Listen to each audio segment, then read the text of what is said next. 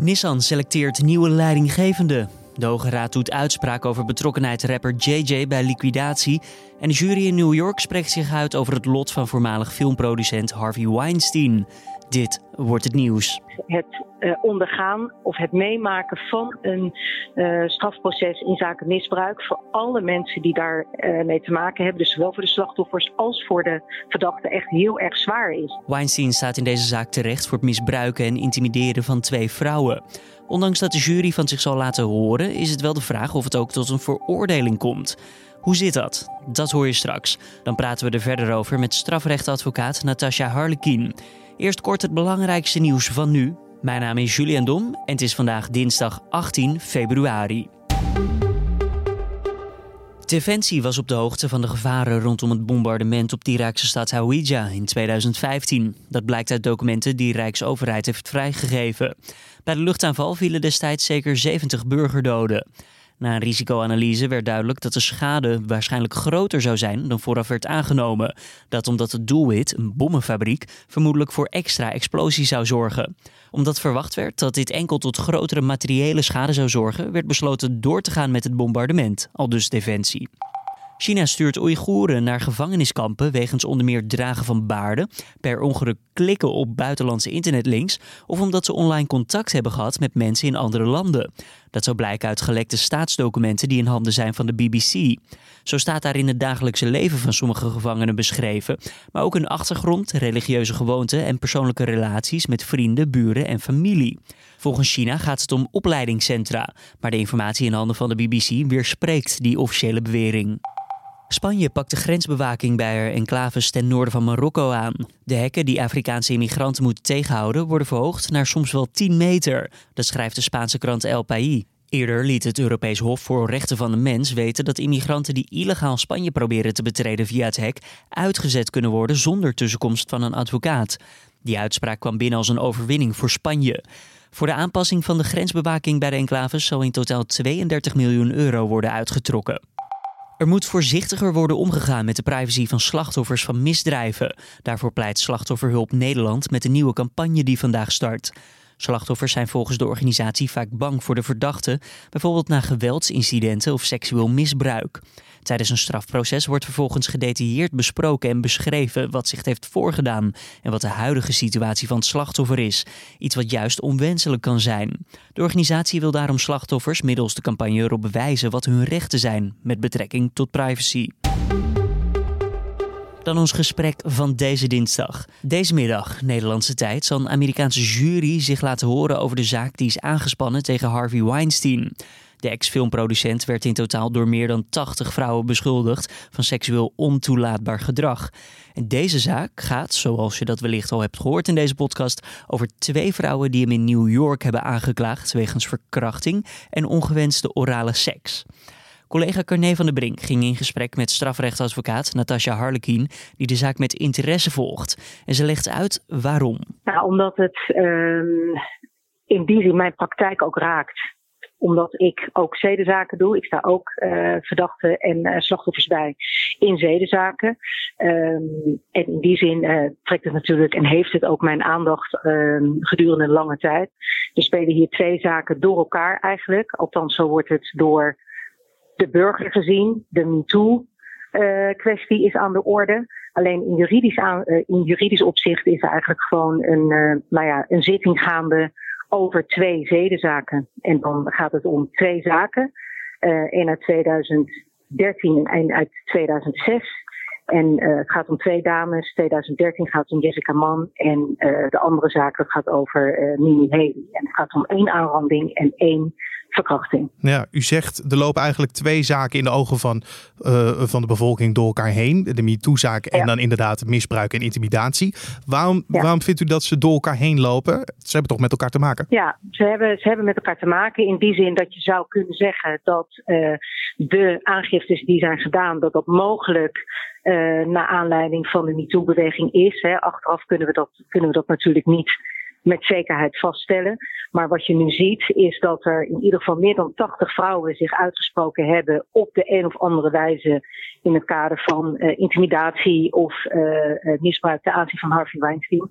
Op dit moment zie je dat van al die uitspraken, dat er twee aangiftes liggen die op dit moment inhoudelijk behandeld worden.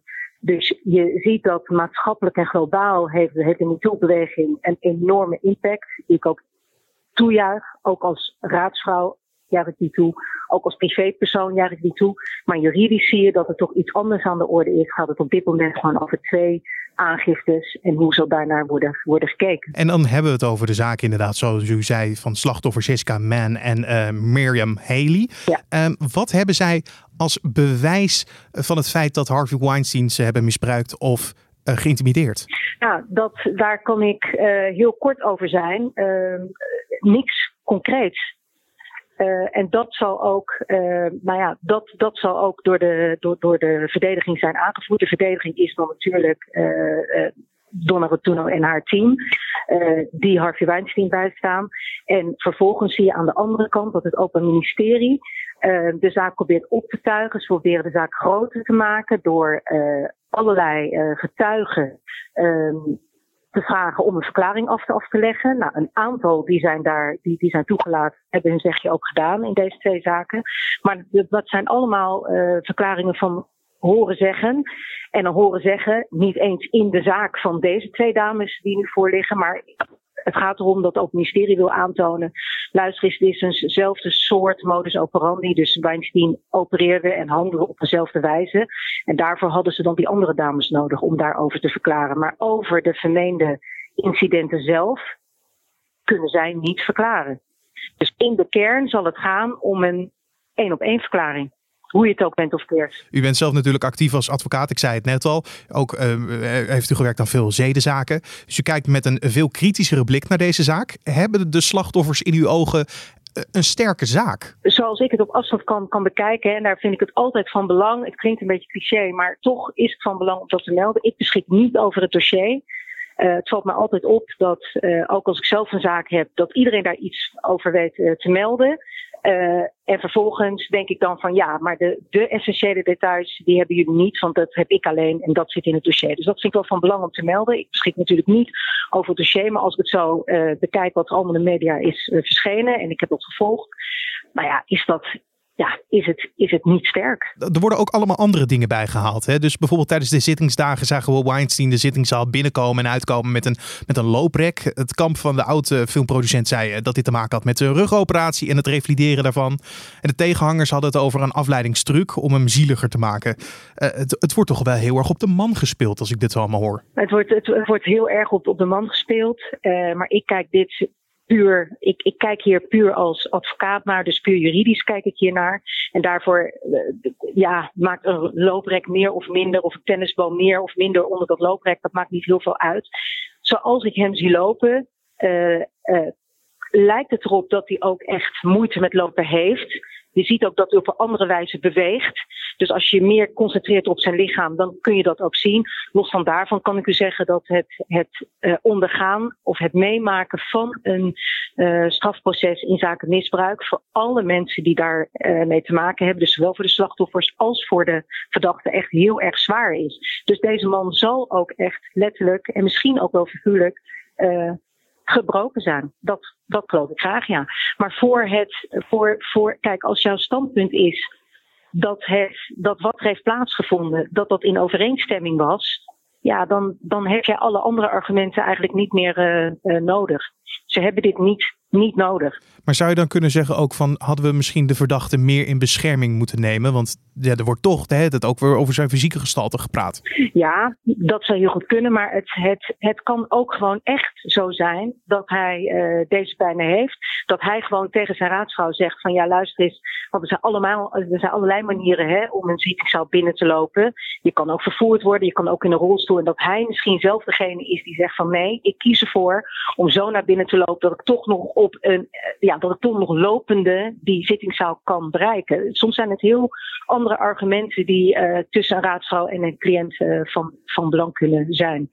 Dus dat weten we niet. Dat is allemaal speculeren. Daar doe ik voor de rest niet aan mee. Nee, maar laten we het dan even hebben over iets wat u al eerder aanhaalde.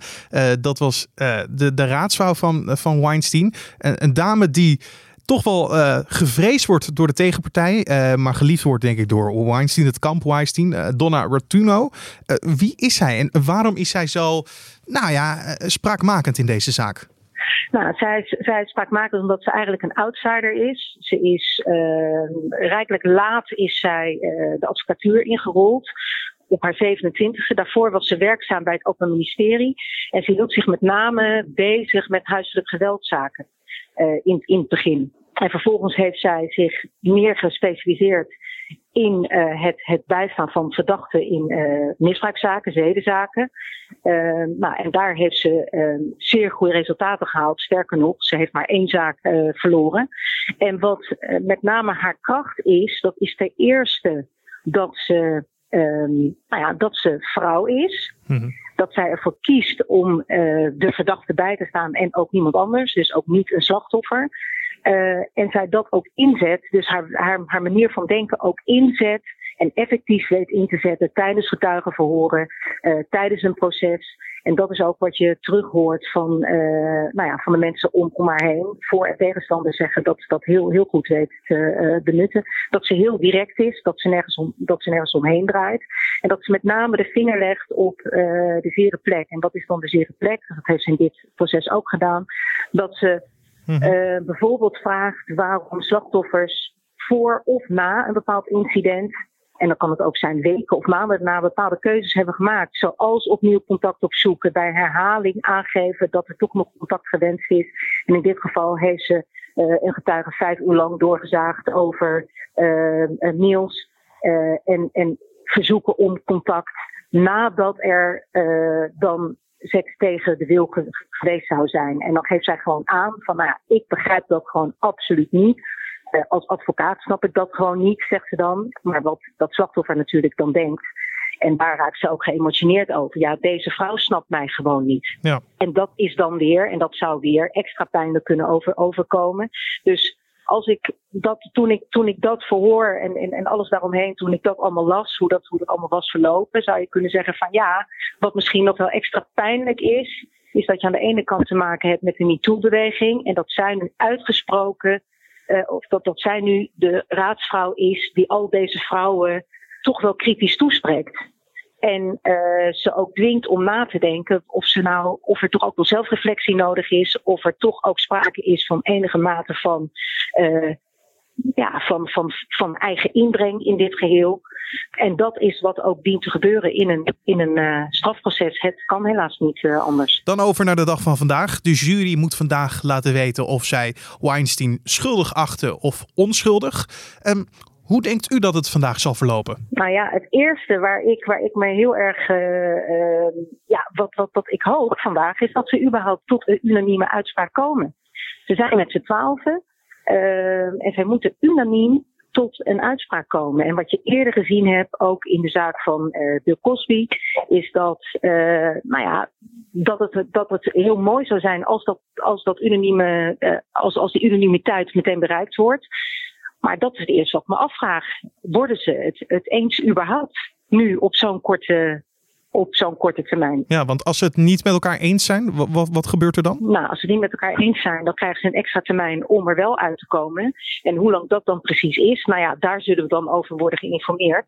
Maar lang, lang verhaal kort, het is nu wachten. Het eerste punt is, komen, hebben ze een uitspraak, zijn ze het unaniem eens?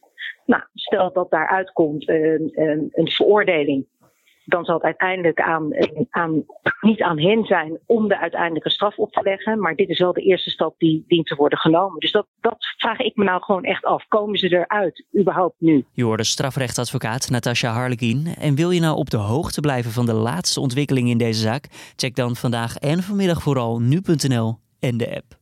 Dan nog eventjes verder de nieuwsagenda voor deze dinsdag. Nissan houdt vandaag een bijzondere aandeelhoudersvergadering. Eentje om nieuwe topmannen te selecteren.